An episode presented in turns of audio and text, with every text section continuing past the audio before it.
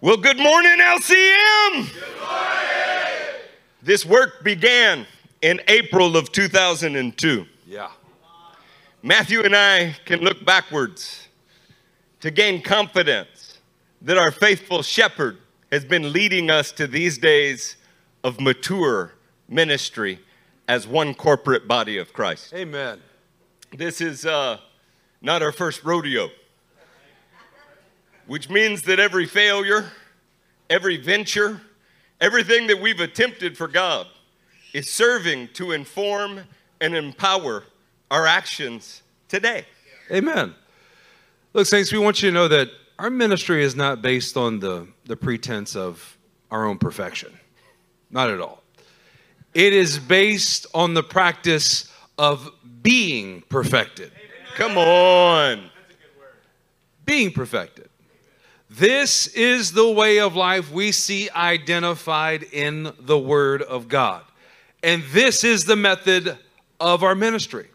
So we want you to take a look at our first slide that begins this understanding. This is 1 Timothy 6:12. Fight the good fight of faith. Take hold of the eternal life to which you were called when you made your good confession in the presence of many witnesses.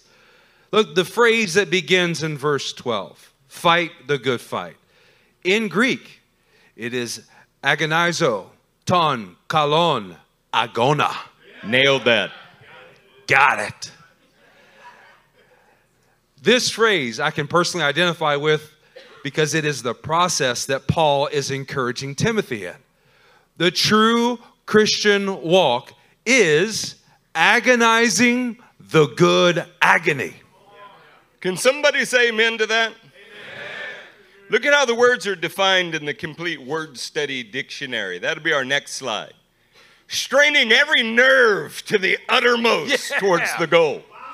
Beautiful, good, useful, advantageous, important, praiseworthy, and desirable contention, strife, boxing, Whoa. wrestling, Yeah. contest for victory. Mm.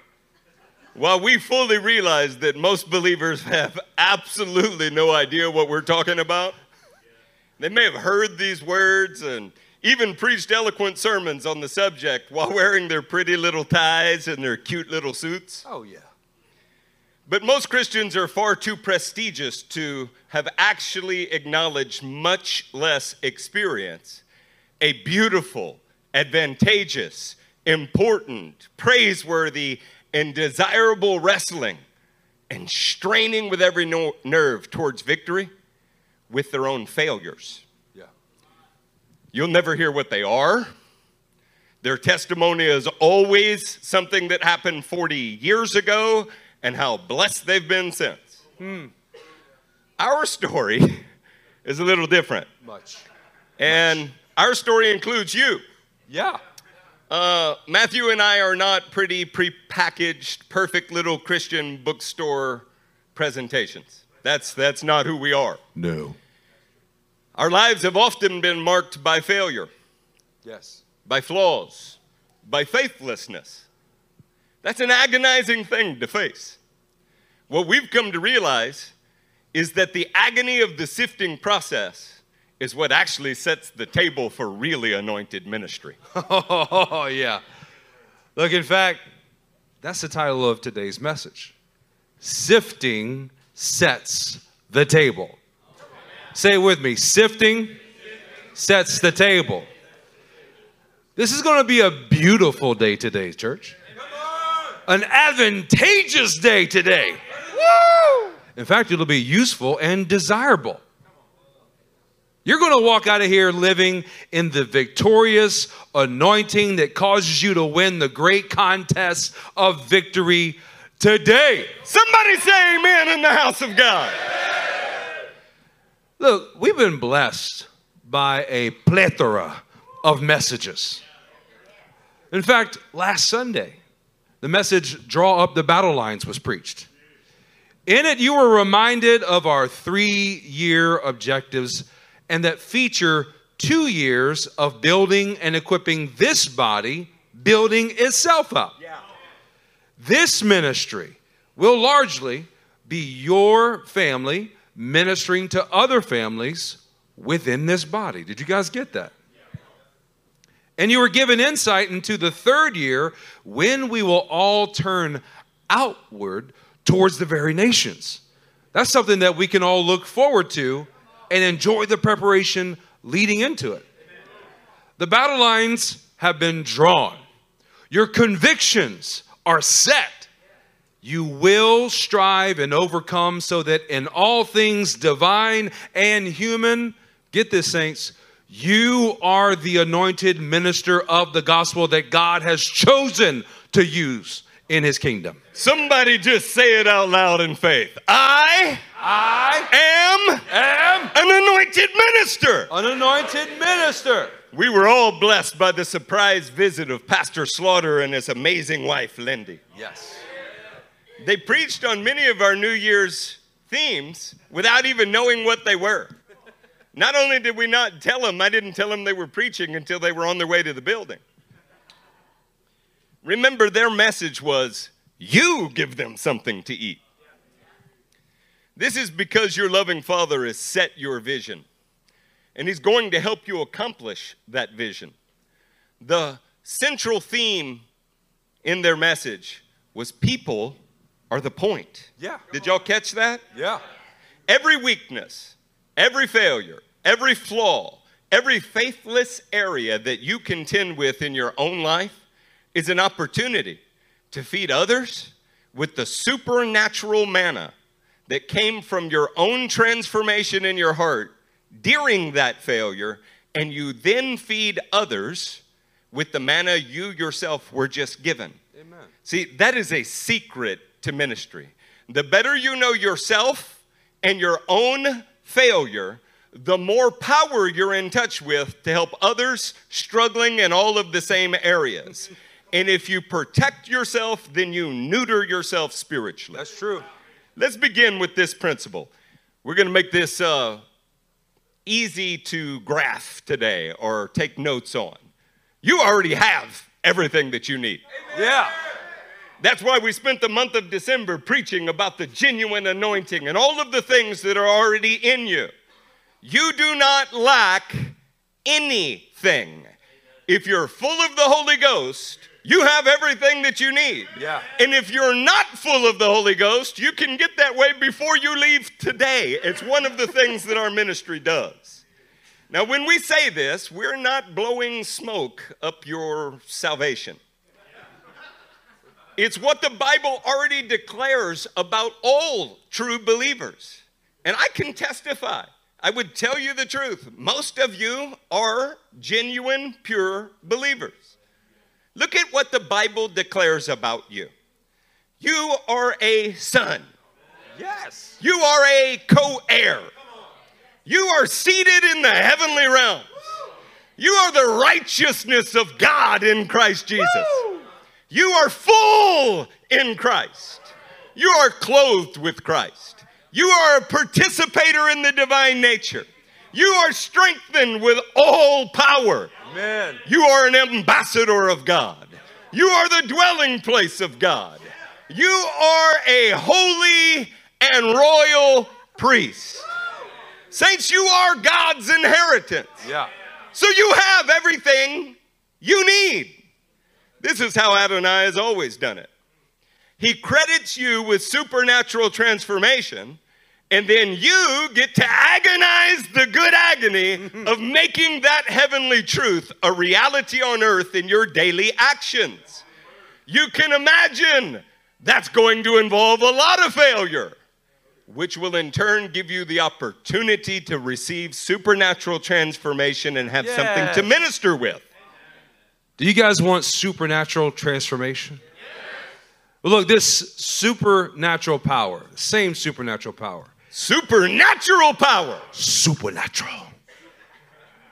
This very same supernatural power and the need to agonize the good agony, it marked God's people, Israel, Yeah. as a nation from the beginning of when He began to form them. I want you consider something. Look at this next slide. As you're looking at this, starting at the top, the Nile River, right? Give you some, some scientific factual data here. Oh. The Nile River has a flow rate of 99,940 cubic feet per second. Somebody said that's a whole, whole lot. And yet, the transforming power of God was with Israel to turn every single one of those cubic feet of water into blood as a testimony that he was with his people Israel. Oh, and it continues.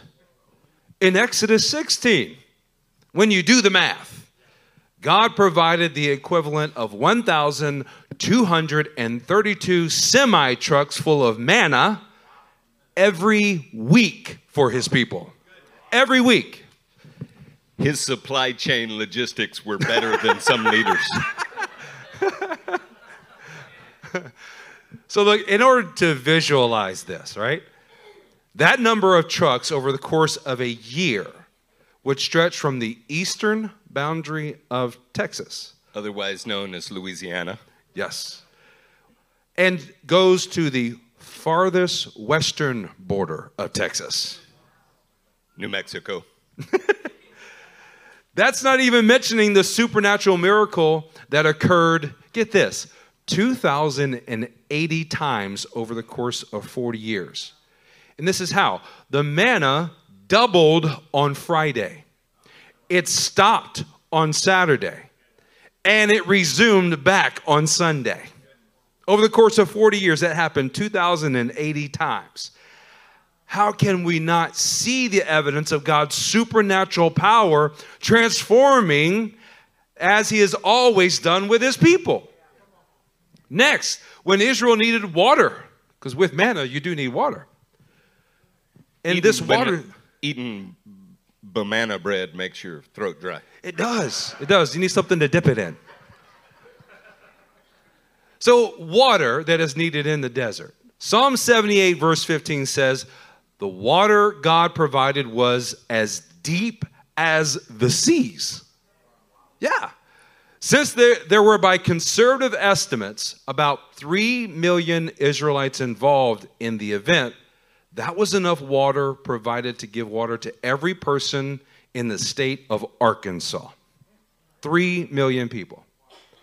And God did it every day for 40 years. And he did it to show that his transforming power was with his people, Israel. So look, in number 16, the earth swallowed those that would not be transformed. And in the very same moment, avoided those that wanted the transforming power at work within them. Imagine an earthquake strikes Los Angeles and it only swallows those that are in rebellion and it spares every other person. That would be a glorious sight. We continue on in Joshua 10. Even the stellar realm stood still so that the supernatural transforming power of God could continue to provide testimony to his will being performed by his people. Yeah. And we don't have enough time today. We don't have no time to tell you about the bones that raised the dead, donkeys that testified, and the blood of lambs that saved nations. Let's just say that God's people have always had everything that they needed. Since you're not acquiring what you need along the way. I know you think that that's true. Hmm. You you believe that every time you pick up a teaching, every time like I got a new spiritual gift added. That's simply not the scriptural testimony. The table has already been set. I want to show you what I mean. Is that all right? Good, because it's what we're going to do.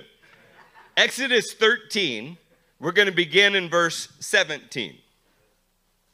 When Pharaoh let the people go, God did not lead them on the road through the Philistine country, though that was shorter. For God said, if they face war, they might change their minds and return to Egypt. See, Israel had many battles ahead of them, but the loving Father knew the order that those battles needed to occur in. Yeah. The battles were all going to come, but the Father only allowed the battles in the order that His people would be benefited by them. That ought to be a comforting thought to you today. Yeah. Whatever has come into your life this week, whatever contention or latest emergency that you have, it's only come in the order that God allowed it to come, and that is because He is a good Father. Amen. Pick up with me in verse 18. So God led the people around by the desert road towards the Red Sea. The Israelites went up out of Egypt ready for battle. Were they ready? Does the scripture say they were ready? Yes. They were ready from day one. They had everything that they needed from day one. But they were on a process of discovery that allowed them to find out this truth. Come on. See, you have always had everything that you need. Yeah. But it's through the process of failure, recovery, and restoration that you discover this truth. Yes. The words translated as ready for battle come from the Hebrew phrase hamushim, and it literally means lined up in an orderly array for battles that would come. They were ready for battle means they were lined up in an orderly array for what would come. So, in one sense, that's Yahweh Sabaoth just putting his troops in rows. But in another sense, the battles were lined up for them and they were lined up for the battles in the order God wanted them. Yes. When you think on this for a moment, saints, you can rest assured all of your battles have been lined up from the beginning. Mm. And what's happening? I mean, do you think it surprised God that Ibrahim would have a battle for his residency in the United States, that it would be a difficult battle, that it would drag out for years, that he'd get told no again and again and again, all in one day? But he would also walk away with a testimony. Don't act like God is surprised by what's happening in your body, Come in your on. life, in your Yes. marriage. He lined up these battles for you. All of your battles have been lined up from the beginning. And your father is teaching you how to agonize the beautiful, desirable, praiseworthy contest for victory. The table has already been set. This is what makes this next verse so important. Are you ready for it? Verse 19. Moses took the bones of Joseph with him because uh-huh. Joseph had made the Israelites swear an oath. He said, God will surely come to your aid, and then you must carry my bones up with you from this place. See, each of these battles will reveal something about your need for God's transforming power. This is not because you don't have everything that you need, it's because of all of the things you have that you don't need. Ah, that's good. Yeah. Let's catch that one more time for you. It's not because you don't have everything you need, it's because all of the things that you have that you don't need. Okay, I can see that heavy moment is setting on you. You're looking at me like monkeys staring at a computer. All of you close your mouths so the gnats and flies will stop circulating, and I just, I'll say it for you. You ready? You carry around death. You don't need. Fears. You don't need. Pride. You don't need. Satanic opinions. You don't need. You carry around faithlessness that you don't need. Yeah. You carry around self determination. You got a whole trailer load full of that that you don't need. These things must be sifted out of you. Yeah. The worst part is that you don't even know that they are there until it is revealed to you through the sifting process in a battle that you most definitely lost. If you've not lost battles because of something, you have not lost the battle because you didn't have what you needed.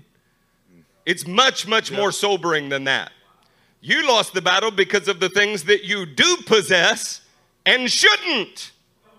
It's not that you weren't anointed enough, it's that you were carrying pride with you. Yeah. It's not that you don't have enough of the word. It's that you were carrying self determination with you. On. You are not losing because God didn't give you what you need.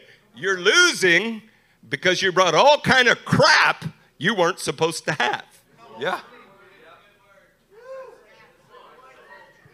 While that settles in on your soul. Oh, he said crap. Yeah, hang out with me.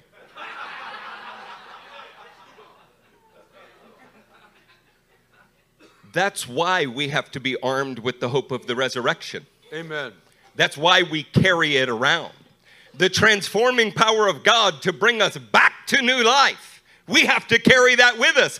It's because you die regularly. It's because you fail regularly. Yeah. It's because you need that with you all of the time.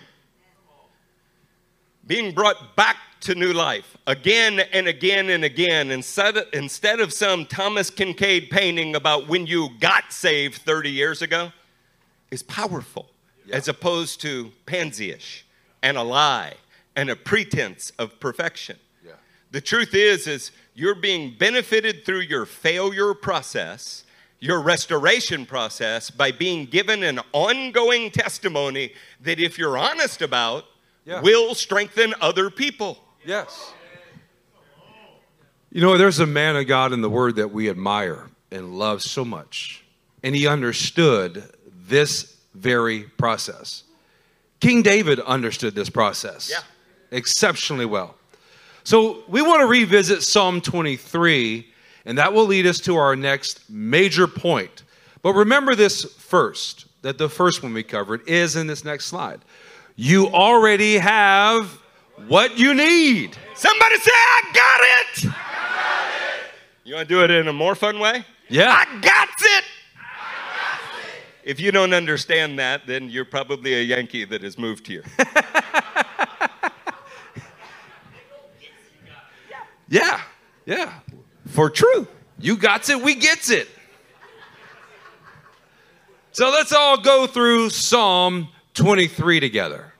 Here we go. I'm going to read out of the ESV here. If you're thinking Psalm 23, I know Psalm 23. I even read a book called The Shepherd Psalm. I've heard Psalm 23.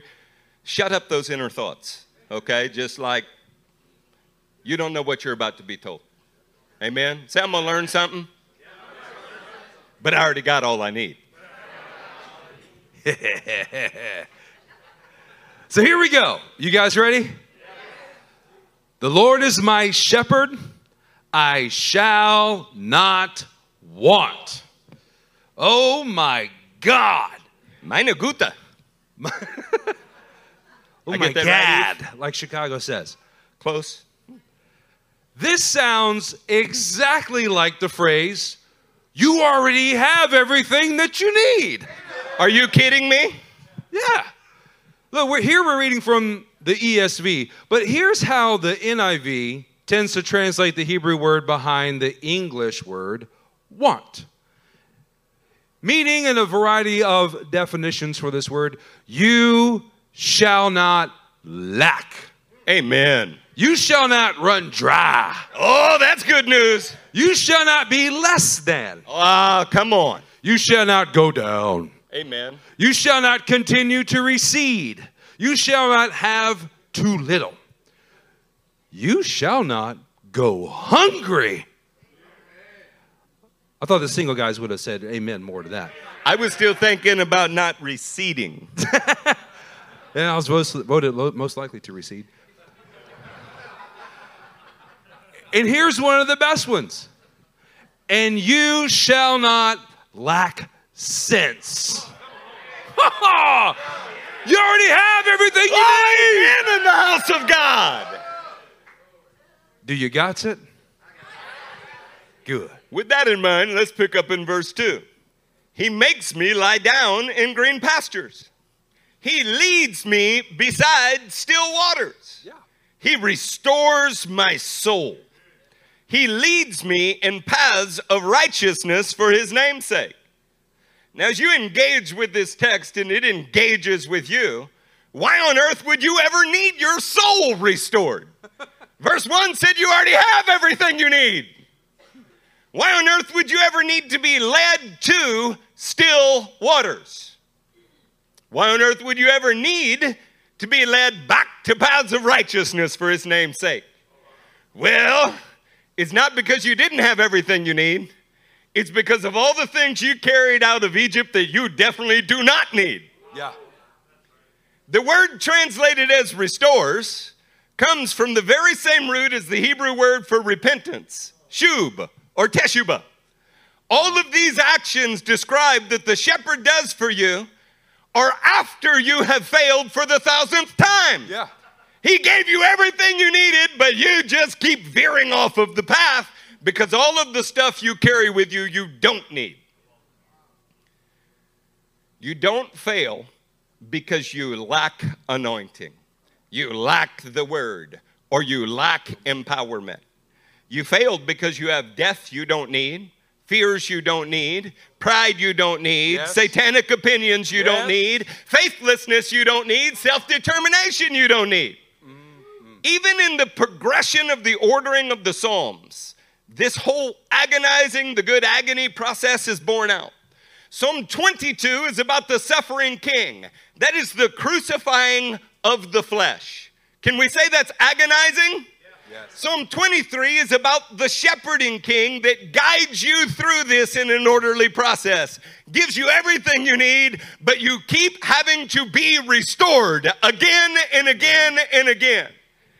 Psalm 24 is about the superior king that triumphs in the life of believers through this process. All of the scripture testifies to the ongoing nature of this process, and weak, penny wasted Christians want to make it a one time event so that they can protect themselves and not ruin their witness from the day they were saved. You don't have a witness like that. You don't have a testimony like that. What you have is a whorish transaction like that. Our success of crossing the Red Sea, it's not final. Our failure in the desert, it's not fatal. It's the courage to continue in the process that counts. Cowards avoid the whole contest. It takes courage to enter into this kind of ongoing relationship. Yeah. Failures become our glorious teacher. It's not our grotesque undertaker. Failure is the inevitable price in the process of being perfected. That means that failure is never your permanent status, it's just a temporary station where you have to be restored by God. If you really want to accomplish anything for God, you're going to have to get used to facing your failure. Now, I love, I, I love you all. I mean, if you don't know that by now, when you really don't care for people, then you say whatever it takes to get a smile and then get out of a conversation. The reason that I engage you the way that I do is I actually care how your lives turn out. Amen. When you're absolutely destroyed because you realize you failed on Monday, one has to wonder whether you've ever practiced this process or not. Yeah. I just can't believe I did that. Then you're pretty stupid and ignorant about the life you've led up to this point. Because it's surely not the first time. And it won't be I just don't ever want to let him down. All you've ever done is let him down, except for those transformative moments. How can we say things like that? Well, the Bible says nothing good dwells in my flesh. Are you still living in your flesh? Yes, and no. You're declaring it dead, but you're very much still a corporeal thing right here, an unglorified thing. So, of course, you're failing. It's not that you're failing, it's what you do in the moments after the failure. Look, cowards never enter that kind of contest. They are pretty little perfect suit wearing, emasculated cowards that aren't in an actual contest. They just get set on a shelf, look perfect, say the right things, and never let you into this. That's not who we are. No. We were joking about this, like, what do we do if it's an odd Sunday and everybody wore suits? I said, we say exactly what we plan to say. Because that's who we are. Yeah. We must be Christians that are determined to win or die. Win or die. Isn't that a sign somewhere on one of these walls? I want to win, holiness or Yeah. die trying. Yes. Win or die. Can I give you a secret though? By necessity, we have to die continually in order to win. Amen. Every failure, every time, every flaw, every time. It's a death that you might be resurrected. Amen. This was never a one time event. Now, I, I hate to confess things like this. Can I give you a good confession? Yes. You need to say it with me. I know that I'm going to fail, I know that I'm going to fail. but that will not be the end of me. That will not be the end of me. Okay, now you've all said it out loud, and you won't be destroyed when somebody goes, mm, I think that was faithlessness. I think that that was pride. You got a lot of satanic opinions rolling around in your mind. That shouldn't be shocking to you. You should be more like, Amen. I identified another one. Get that thing away from me.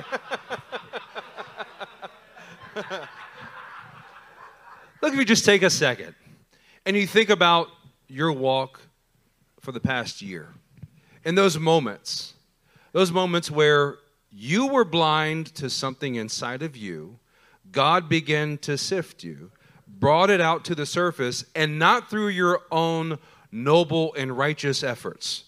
It came through somebody else pointing it out to you with the word. And once you finally swallowed your pride and crushed your own self inflated ego, you then were liberated from it and you've been walking in transformational victory ever since. Because the truth is, yeah, failure is not permanent. And when we try to hold on to our own self righteous perfection, ignoring our own failures, and then thinking that we're never going to commit one again in the future, we're actually denying God from giving us exactly what we need. You're going to find out as we move forward, you're also denying all of your brothers something. Yeah. But let's continue in verse 4 of Psalm 23. Even though I walk through the valley of the shadow of death, I will fear no evil, for you are with me. Your rod and your staff, they comfort me. Now, I want to point out something here. If you hear the voice of Samuel Jackson quoting this verse, you need to stop watching TV. It's ruining your engagement with God's word. The valley of the shadow of death has absolutely nothing to do with being the baddest man in the valley. This process is a process that Christians all think they understand so well, but almost never display in their own lives. The valley of the shadow of death is one of those battles that you've been ready for since you left Egypt. Your encounter with this valley has been arranged by your Heavenly Father who wants to show you what you are carrying, but that will be crucified, that will be transformed, and will be turned into something that's actually useful for God. If you find yourself in the valley of the shadow of death, who arranged for you to be there? He the did. Lord. He set up your battles in the order you're supposed to face them. And I'm going to tell you the truth, they're cyclical. You don't go Yeah. through this valley one time, you go through this valley many times, and it's useful. Very useful. Look, while, while you stay in Psalm 23, I want to get real with you for a moment. Can I get real with you? Even if you said no, I do it anyway. I'm going to quote 2 Corinthians 1 9 through 10. You stay in Psalm 23. Indeed, we felt we had received the sentence of death. But this happened that we might not rely on ourselves, but on God, who raises the dead. He has delivered us from such a deadly peril, and He will deliver us again. On Him, we have set our hope that He will continue to deliver us. Somebody say that's good. Somebody say that's a cyclical process. It's a cyclical process. So let me tell you what this has looked like for me. I faced the sentence of death in my marriage. I faced the sentence of death in ministry activities, in the management of my own children, and just truth be told, in nearly every area of my life.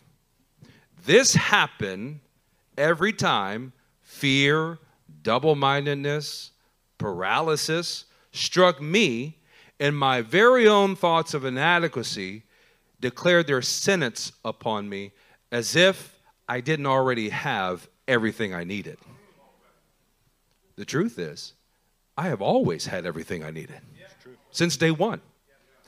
I just also had things I did not need. and God is addressing it. When I have felt the sentence of death, I have learned not to rely on myself, but on God who raises the dead. Amen. Come on, that, that is the, the superior and supreme of all conquering. I have gained his confidence that says, He has delivered us from such a deadly peril, and He will deliver us again. I have learned to love the agony of death because that is where I've learned to set my hope that He will continue to deliver us. That every cycle through this, He is going to be right there to do what He's always done deliver. Let me tell you something. This is not our loss when we go through this. This is our incredible gain that God is giving us. Jesus to me is the one pearl of great price for which I would gladly lose all that I have. Meaning, most of this stuff I shouldn't have been carrying around anyway, like double mindedness, paralysis, and inadequacy. You know what this does? This frees me to move in faith that displaces the what if fears that I have. Anybody know what those are? What if they say this? What if this happens? What if I get sick and die? What if? What if? What if? Any battle you face is one that God has already arranged in advance for you, and you already had everything you needed. You're just carrying around all kind of things that you don't need, and you know what that does? It steals your capacity to do what God told you it to. It does. It does. Look, our King has so completely won our love that our lives are for Him and for Him alone. They don't belong to anything else to his glory we would live, and in defense of his gospel we would die. He is the pattern of our life, the model after which we have sculpted our character.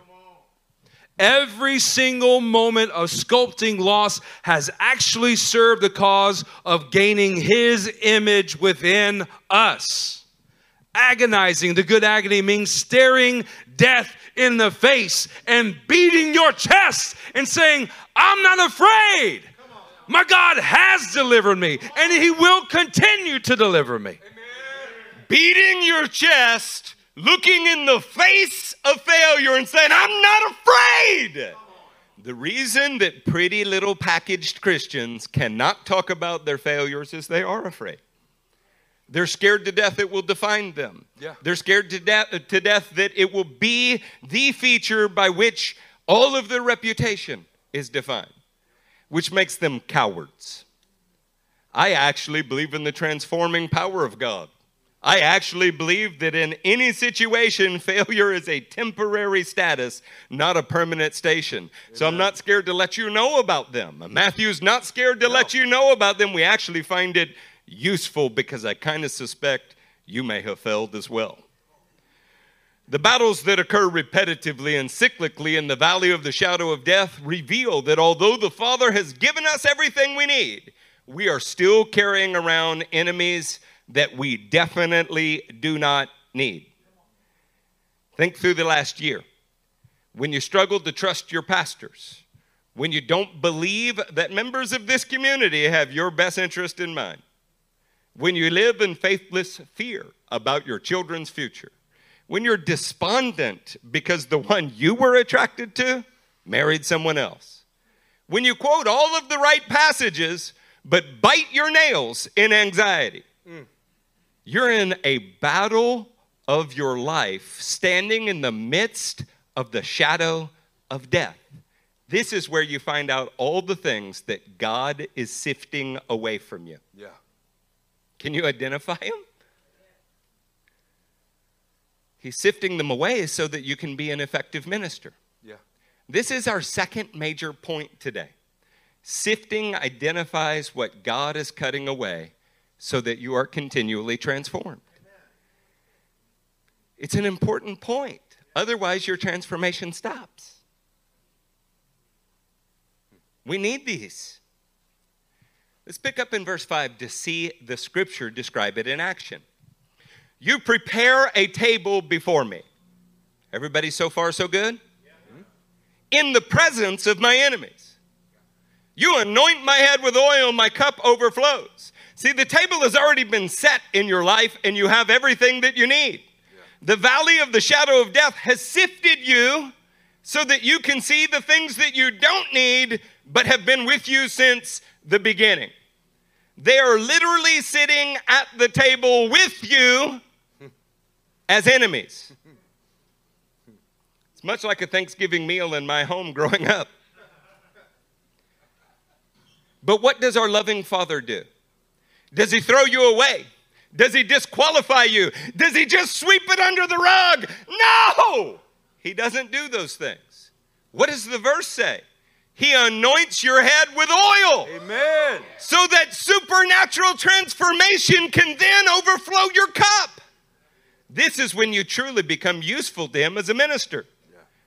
The very thing that you thought would disqualify you is the thing that qualifies you to minister to someone else. You'll spend the rest of your life sharing the transformational power and testimonies that involve, hear this, the specific area of your failure and how the Lord has transformed you right out of it. Yeah. So that you can look at others and say, He'll do it for you too. Yeah, only three people think that's neat because some of you are still scared it's your defining feature. That's exactly it. You bristle. I think he's talking about me. Of course, I'm talking about you. Who should I be talking to today? Ed Young doesn't want to hear what I have to say. Joel Osteen doesn't want to hear what I have to say. I thought you came here to hear a word for you. When you've had this repetitive cyclical experience, then and only then can you lead others into this kind of experience. This is what makes my friend Matthew such an effective minister of the gospel. He does, he does not falsely present the pretense of perfection. Matt doesn't look at you and just go, Yes, it's all wonderful. It's okay. No, we're all good here. He's a man that is being perfected. Amen. He beats his chest, he stares death in the face, and he yells, I'm not afraid. This is agonizing for anyone that engages in this kind of process. But it's also beautiful, useful, praiseworthy. And it is how we are going to win this glorious contest. Yes. Let's look at verse 6 now. Surely goodness and mercy shall follow me all the days of my life, and I shall dwell in the house of the Lord forever. You know what this verse is? This verse is my testimony. This verse is your testimony. If you're not a coward that avoids the whole contest, then you can know with certainty that goodness and mercy will follow you all the days of your life. You have the certainty that you will dwell in the house of the Lord forever. So say the title of today's sermon with me, saints. Sifting sets the table. Here's the point. You left Egypt with the genuine anointing ready for every battle. Since day one, you've had everything that you need to face the battles. The Lord has arranged them in orderly fashion so that you can see the flies in the oil that you've been carrying around with you the whole time. Not that you don't have good anointing oil, it's that you got little contaminants in it that have got to get sifted out. Satanic thoughts, pride, all kind of things. Yes. All kinds. All kinds. Self determination. You got to get rid of it. In the sifting valley of death, you sit at a table with your enemies, and here's what you're doing you're looking them dead in the eye. You eyeballing me, boy? Yeah, I'm not afraid. Yeah, straight.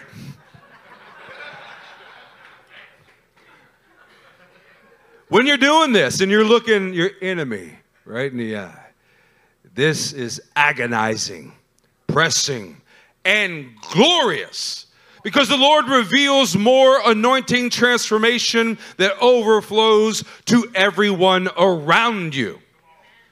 This is how the Lord makes ministers. Come on, you've heard the call. You have God speak to you about this next year. 2022 is the year that you will all work in ministry. Why is it that Nick and Lindy's message resonated with you so much? Because it identifies the very things that need to be removed in order to be effective ministers. What have we been doing for 20 years? We have been laboring, striving, agonizing the good agony to raise you up to do what we do. And God is performing his transformational power at work in you as you put these things into practice. It's going to be a good year. Look, when you think of a leader, it's impossible not to think of Peter. Yeah. I know out of all the biblical figures in the Bible, he's the one that I most identify with. He's, he's the one that I love because all of his exploits and all of his failures and a few of his successes are in full view before the whole world. I think that's brave. I love it. Peter's mentioned 176 times in the Newer Testament. And that doesn't include his alternative names, like Cephas, Simon, Simon Barjona. By way of comparison, the name John refers to a bunch of people the baptizer, son of Zebedee, John Mark, all of those, those guys. And it's only mentioned 53 times in the Bible. The name James refers to several men as well the brother of Jesus, the son of Zebedee, etc. And yet, James only appears 42 times. Even when you combine John and James, we come nowhere near the prominence of Peter's portrayal in the Newer Testament. Can you all see that? It's not just the prominence of his name being mentioned, though. Check out this slide. In Luke 5, all of the disciples are complaining. They're upset because they're having to work through the night and now go back out and put out their nets. But Peter's the first among his companions to boldly repent. In John 6, everybody's upset because Jesus has talked about eating his flesh and drinking his blood. All 12 are there, but it's Peter who says, Where would I go? You have the very words of life.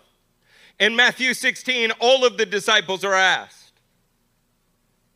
But Peter's the one that answers You are the Messiah, the Son of the living God. In Matthew 14, they're all in the boat, but Peter's the one that gets out. They all have the same opportunity, but Peter got out of the boat. In Matthew 26, everybody is sleeping, but Jesus asked only Peter, Could you not keep watch? In John 18, I mean, it's a little bit like I understand them, but you, Peter? In John 18, Peter strikes with his sword, cuts off Malchus's ear. In John 21, Jesus is on the shore. Everybody wants to go to Jesus, but Peter just flat out hops in the water. Peter is a standout figure in the scripture. It's not only that he is mentioned prominently or that Peter showed leadership initiative. Let's look at the next slide. In Matthew 14 30, this is a list of Peter's recorded failures. Peter jumps out the boat to go meet Jesus, and he sank. How'd you like that written in the best selling book of all time? You tried and you failed. Matthew 16, Peter is rebuked, and not rebuked in this little private conversation, rebuked in front of all of his peers and for us to read. With the words, Get behind me, Satan. yeah. John 13, 8. Peter refused to let Jesus wash his feet. He's like, no, no, I'll wash my whole body. No, Lord, never. Man. What the scripture says. Another recorded failure. Matthew 26, 40 through 43. Peter slept through the last prayer hours with Jesus at the culmination, at the pinnacle of what Jesus was going to do. He fell asleep. And it's written about for you to read. right. John 18, 10. Peter, in his own strength of his right arm, cut off Malchus's ear. This is the testimony all Christians want that they took a violent weapon and hacked off somebody's ear at hours from being on the cross. Right? Be a YouTube video. Be the Jesus disciple slays temple guard. Galatians 2:11. Peter's hypocrisy is rebuked publicly. Paul is recounting a circumstance where he shows favoritism and is acting in a cowardly manner, and Paul calls him out for it. In John 18, Peter denies Jesus three times. It's what Jesus said was going to happen, and it came to pass, showing a failure that occurred in, in Peter. Look, the biblical truth is that Peter did not become a leader because he did not fail. Peter was made into an anointed leader through his failure. Come on, somebody. How do you become a leader? It is through your failure. Through it. Remember, all these things occurred in front of his friends, in front of his family, in front of his peers. More than that, they were written down in the best selling book of all time. It's that word of God that you have sitting on your lap. And that, those events were recorded by Peter's friends. Yeah, you have to engage with that for a minute. It's not just that you know that these things happen, it's not just that Paul rebuked Peter to his face. It's not that.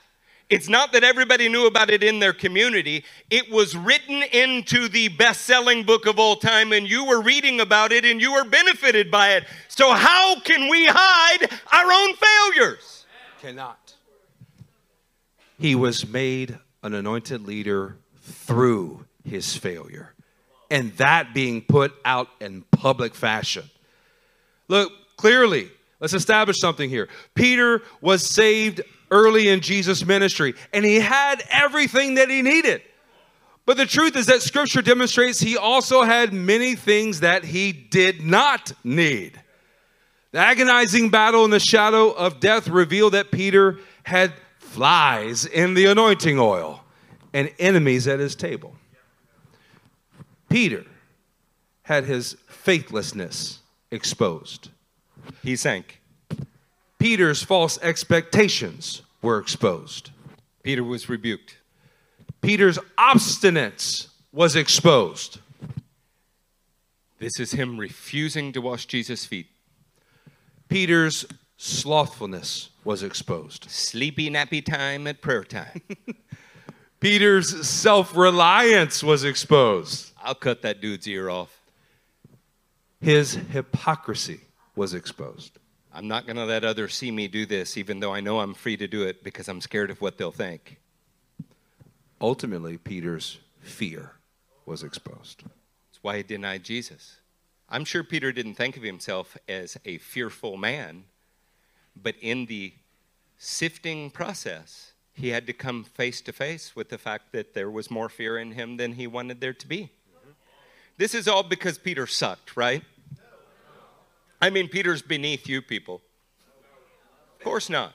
The loving Father provided Peter with everything that he needed, and then he arranged the battles in an orderly fashion so that Peter could discover all of the things that needed to be sifted out of him. Yeah. That's why this process works the way that it does. The sifting caused Peter to sit at a prepared table in the presence of his enemies, those failures he had been carrying with him and receive transformational anointing that we each need in every season of our lives. Peter then had real, genuine, transformative power that he could minister to other men with through the same kind of circumstances. Let me show you what I mean. We're going to be in Luke 22, and we're going to start in 31. This is a theme that's been being preached about for a little while, but I think we left some meat on the bone that I want you to understand. We're 53 minutes in. Can you focus with me just a little bit. It might change your life, it might improve your testimony, it might allow you to experience actual triumph. Amen. Simon, Simon. And if Jesus says your name twice, Satan has asked to sift all of you as wheat. Satan is asking to sift whom? All, all of the disciples as wheat. It's not just Satan's desire that this happens, the Father has arranged these battles in the order that they're supposed to come. Satan desired to sift every one of the disciples, but the loving Father only allowed the battle to occur when it would be beneficial for each one of them to have it. Yeah. In this sifting, Peter specifically found out what had to be cut away from him to continue in the transformative power of God. This next verse is one we have to pay serious attention to. Somebody say, I got it. got it. But I have prayed for you, Simon, Everybody's going to be sifted, but Jesus now says, I pray for you as an individual that your faith may not fail. And when you have turned back, strengthen your brothers. Amen. See, Peter experienced temporary failure, not a permanent status change. In the agonizing experience, Jesus predicted that Peter would turn back. This was a predestined battle. This was a battle that Jesus knew that he would lose, and it would reveal something to Peter that had to be cut away. Amen. And then Jesus predicts he will turn back. Amen. Oh man, that's everything. Now, do you remember that in Psalm 23 3, the phrase, He restores my soul? Or if you like the King Jimmy, He restoreth my soul? That word was derived from the Hebrew word for repentance. Think about that here, because the words turn back are Greek equivalents. See, the way that it restores your soul is not that you have everything you need and you never have any problems. It's that you have everything you need and you have a bunch of garbage you don't need. And every time you lose a battle because of it, you turn back and He restores your soul. It's the very same concept. It's when you're seated at the table with your enemies of your own failure that you get to turn and be anointed and transformed and have an overflowing cup to do exactly what this verse says strengthen your brothers. If you don't mind, would you put Luke 22 32 back on the screen? Luke 22, 32, but I have prayed for you, Simon, that your faith might not fail. And when you have turned back, strengthen your brothers. Amen. Saints, what is it that you then have to strengthen your brothers with? You have anointing to overcome the failure that you just had. And guess what your brothers also have? And they're also going to be sifted. See, when you're too freaking pretentious, too prideful, too pretty, too perfect, too inwardly small to talk about your failure, you are robbing your brothers of a chance to be strengthened. Come on. You think it's only us that get to stand up and talk about our failures, but you get to sit back in the cowardly safe zone?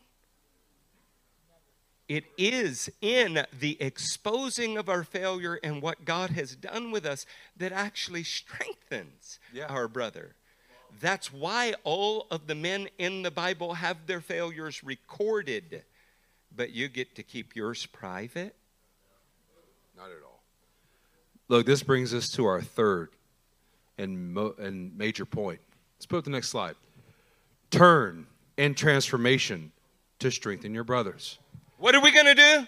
Turn. Turn in transformation. Then what are we going to do? Strengthen. Strengthen our brothers. Make the turn and strengthen your brother.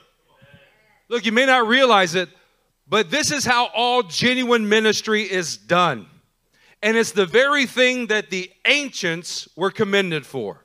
Let's put this next slide. This is Hebrews 11:1 in the Amplified. Now, faith is the assurance, hypostasis, the confirmation, the title deed of the things we hope for, being the proof, elegchos, of things pragma, we do not see, and the conviction of their reality. Faith, perceiving as real fact what is not revealed to the senses. Look, some of you will remember this concept from our studies on the book of Daniel. This verse is everything when you find yourself sitting at the table with your enemies that are your failures and have and you have to exhibit faith in that very moment. So let's review the three highlighted words that were so important to your future ministry. The first of these words is hypostasis. Ultimately, what we're pointing out is the definition that says what really exists under any appearance. So we're going to plug this definition into Hebrews 11:1 and it sounds something like this. Now faith is the assurance of what really exists under any appearance. The confirmation of the title deed, and the things we hope for, being the proof of things we do not see, and conviction of their reality. Faith, perceiving as real fact what is not revealed to the senses. When you're staring at your obvious failures and are tempted to ignore them, diminish them, or even conceal them, you have to have the assurance of the Word of God that what really exists under this present appearance is you are about to be anointed to transformation. What is the hypostasis? It's knowing that in the midst of your failure, you are still about to be transformed. Yeah. The underlying reality is this is temporary, it's not permanent. I'm going to be transformed. How do you prove that you have that kind of faith? You don't hide your present position. Amen. Yes, I got it wrong. Yes, I, am still struggling with this. Watch me now. I'm not afraid. God is going to change it. Amen. And He'll change it for you too. Saints, if you ignore your failures, if you diminish them, or if you conceal them, how can you say that you have assurance of what really exists under the present appearance? No, it is the open testimony of your failure that gets you to be able to express the assurance of transformation. Declare with confidence of what God is doing in the moment of that failure, that transformation is coming. And that transformation is what strengthens your brothers who also need that same transformation. Somebody say, I want to be transformed. Want to be transformed. I'm going to help my brothers be transformed. See, you're going to do this by openly acknowledging all of your struggles and then everybody gets to watch the transformation go, I can do it like that. God did it for him. He did it for him. He'll do it for me. I'm not alone. We can I know I know what really lies beneath this present situation.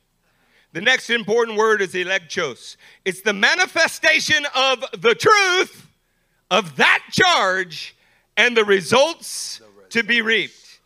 When you plug this into Hebrews 11:1 in the amplified it would sound like now faith is the assurance of what really exists under any appearance, the confirmation, the title deed to your transformation. Yeah.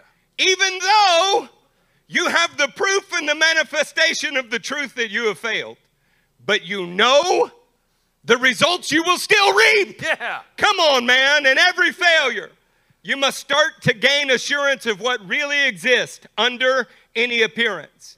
Namely, I'm about to be transformed.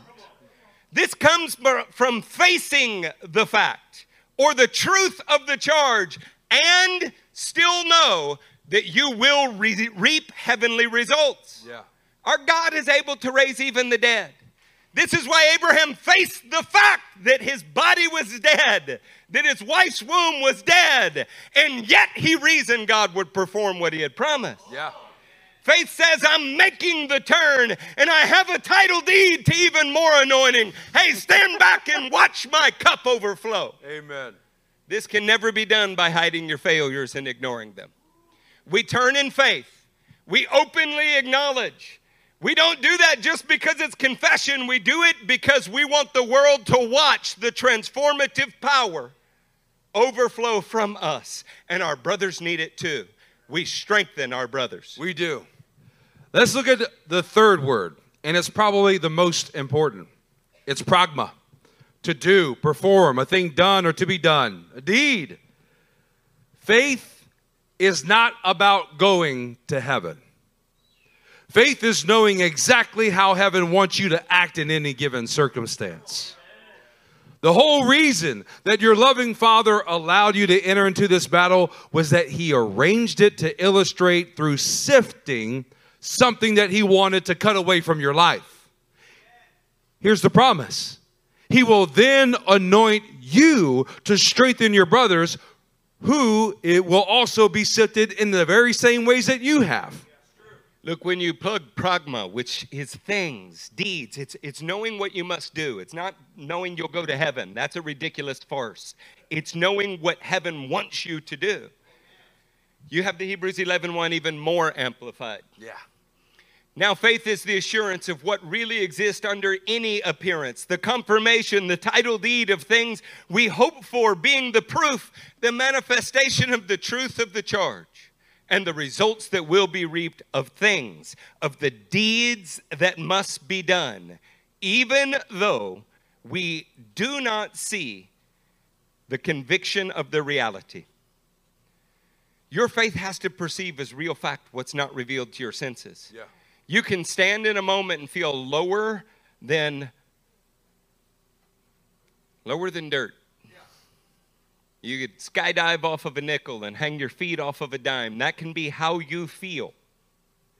But faith grabs hold of the reality that He gave you everything you needed in the beginning, and right now, all that's happening is something's being cut away, and your cup is about to overflow with transformation.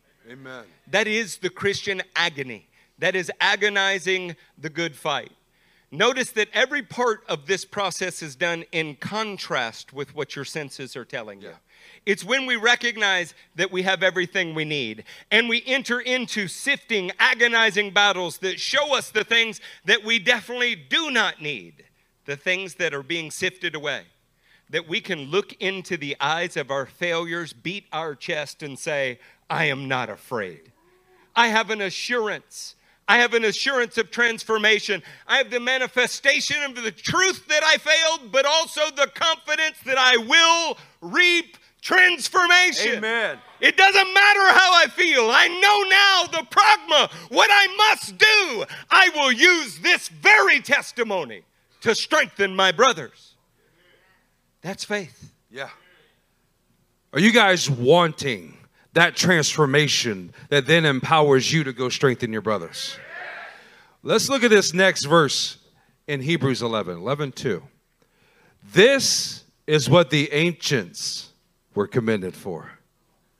Look, what we're talking about is what every one of the ancients were commended for. They didn't try to get perfected in private. Their very stories are written for the entire world to see. They didn't cling to the pretense of their present perfection.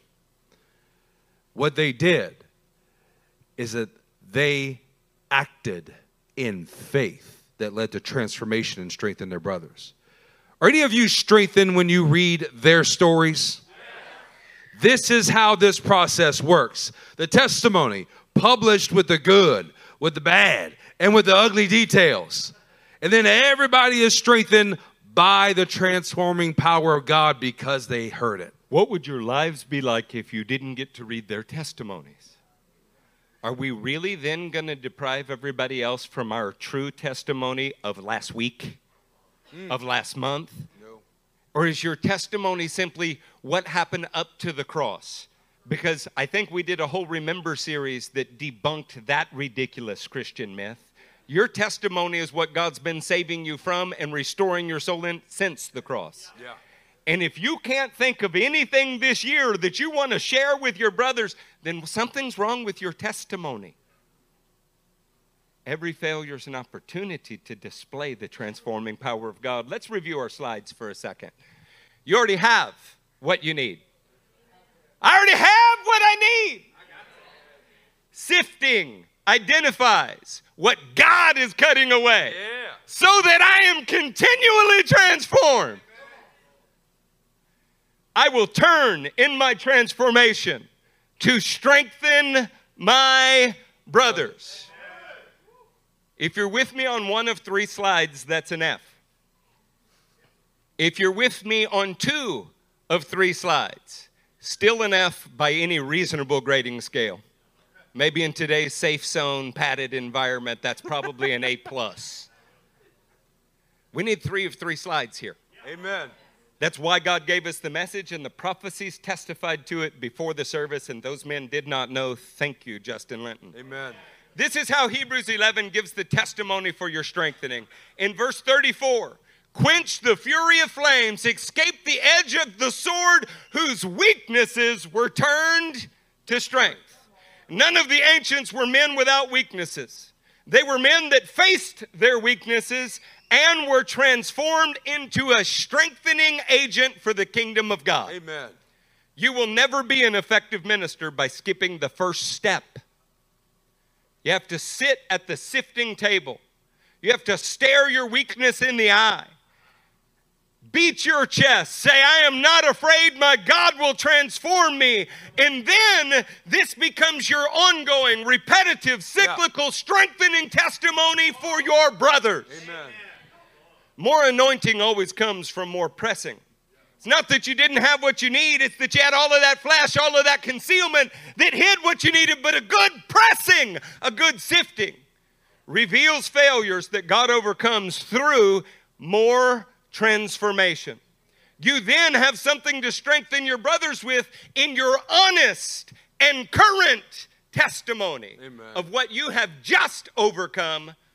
And I promise that will strengthen your brothers. Amen.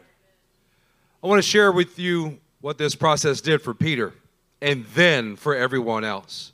As we pick up in Acts chapter 5, remember that we are within a handful of months from the time of Peter being sifted.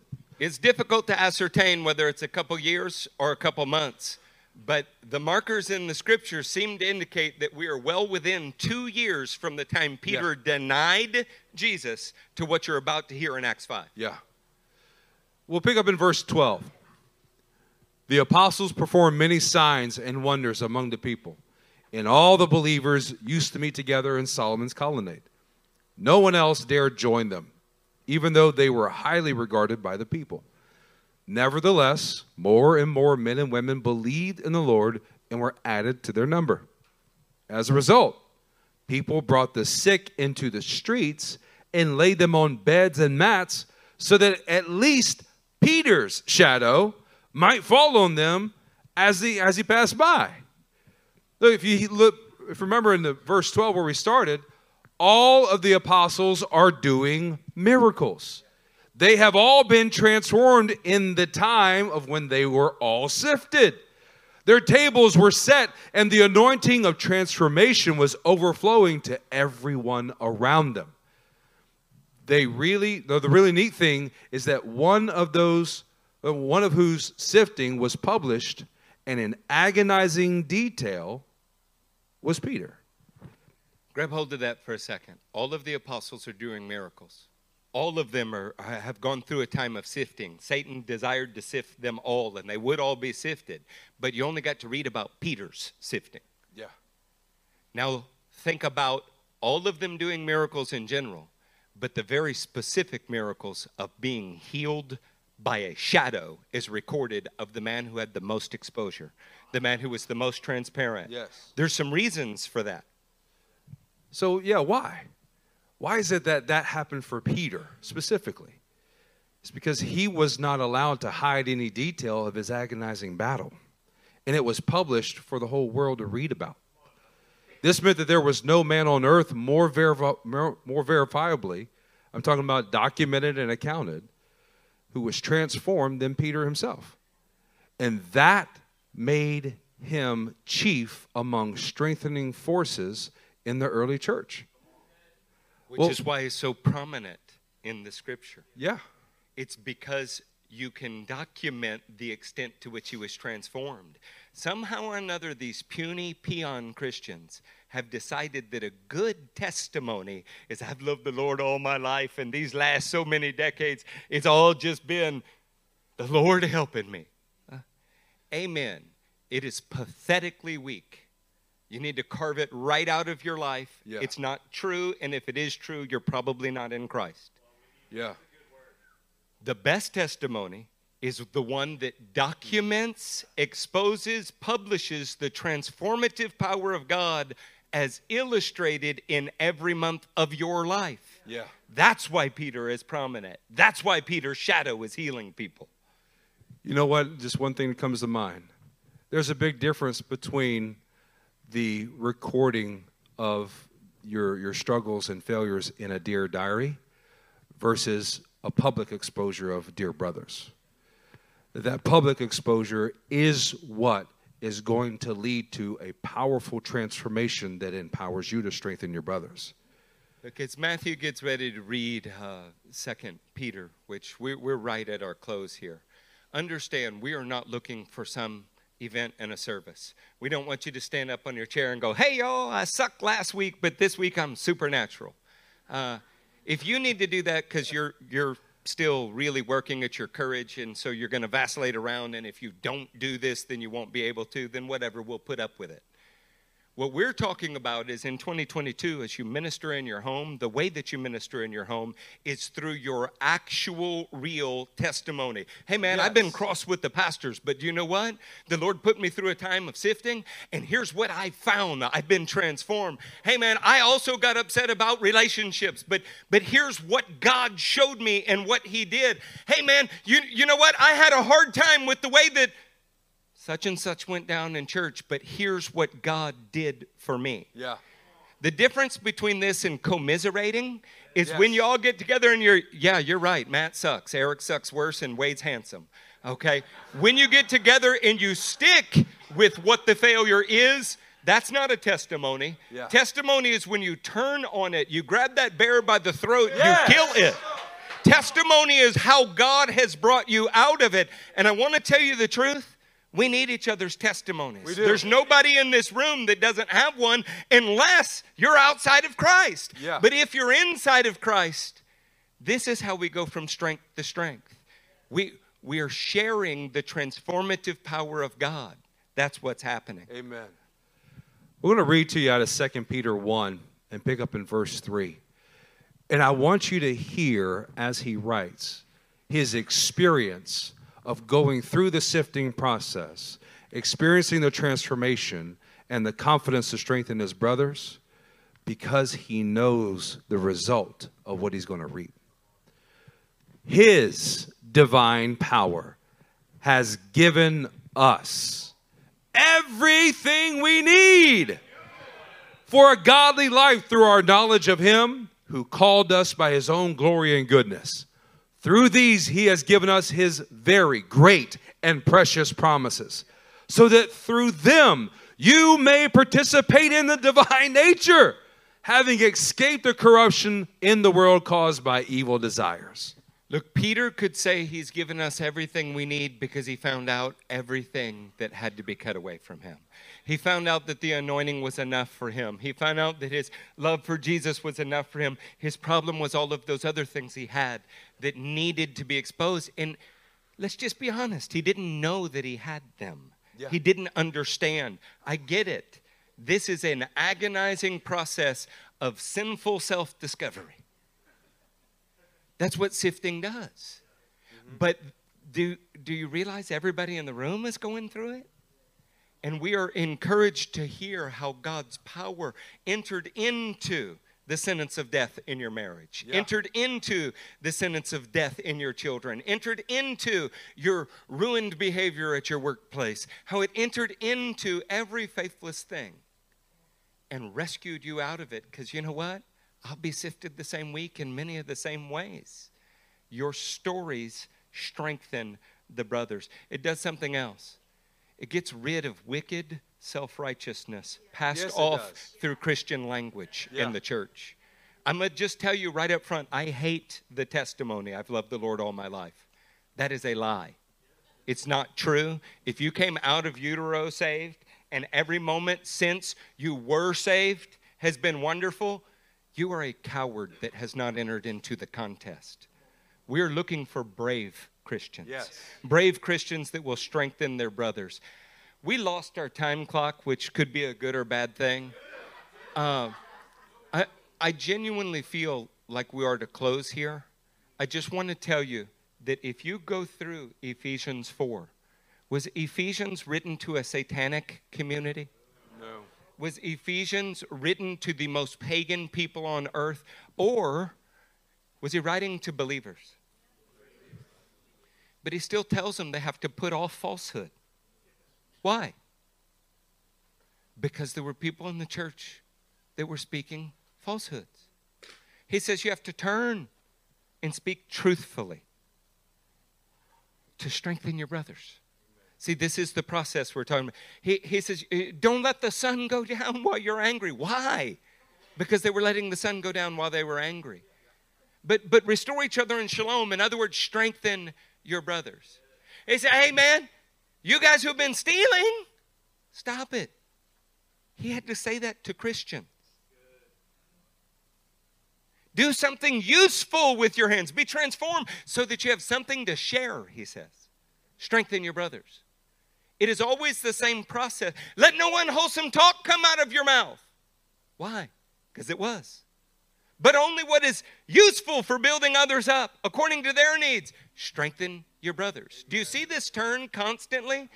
When in your sifting you find things that you should not have, you turn on it, are transformed, and then immediately share it with your brothers. Then 2022 will be the most fantastic, exponential ministry growth in this church because you will all be doing what you see your pastors demonstrate. Our whole lives have been on display before the whole world. I've literally told you about every nasty failure that I can think of. And if I didn't, it's just because I thought it might entice you to do it. This year at the bonfire, the Lord spoke to me right at the end, and I wasn't expecting it. And in full transparency, I came in tired, came in beat up. I was worn out, and Jen, it seemed like she was going to die that week. And, and I'm not speaking metaphorically, it was a real concern. But he told me out of Exodus 40 right at the end of the bonfire, in the midst of weakness and desperation and a little bit of frustration because it's weird for me to be in the church. And after so many years, I trust everybody. I'm so excited. This church is in the hands of everyone else here. It's your church. But I really wasn't sure what was going on. So I was in an awkward place. And he spoke to me in Exodus 40 Bring the table, it's verse 4, and set out what belongs on it. Then bring in the lampstand and set up its lamps. He told us to set the table this year. Well, it's sifting that sets the table. It shows you what offerings you're going to give to the Lord. And then in Exodus 40 and 34, then the cloud covered the tent of meeting, and the glory of the Lord filled the tabernacle. When you let sifting set the table of your testimony, when you let your real experience and the transformative power of God that you've interacted with because of your grotesque failure, when you set that out on the table for people, God's glory cloud will so fill this tabernacle that we won't be able to do our own work, we'll only be doing His work. That's what I want for this church. That's what I want for my brothers.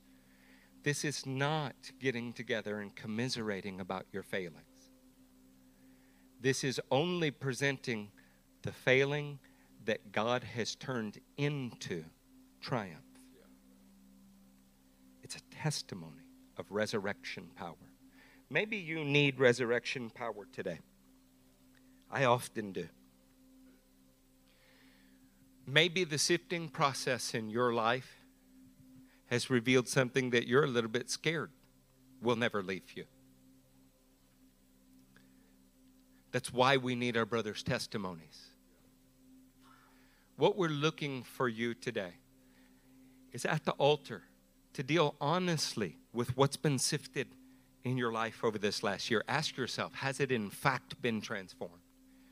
If it has, that becomes a testimony for everybody. If it has not, then that becomes a prayer request in front of everybody. Okay? By everybody, I mean in your daily lives, in your home, not, not here, not this morning. At the altar, to be between you and God.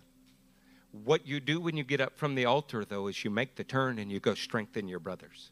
If you want to be an effective minister, this is how it's done. It's the only way that it's done.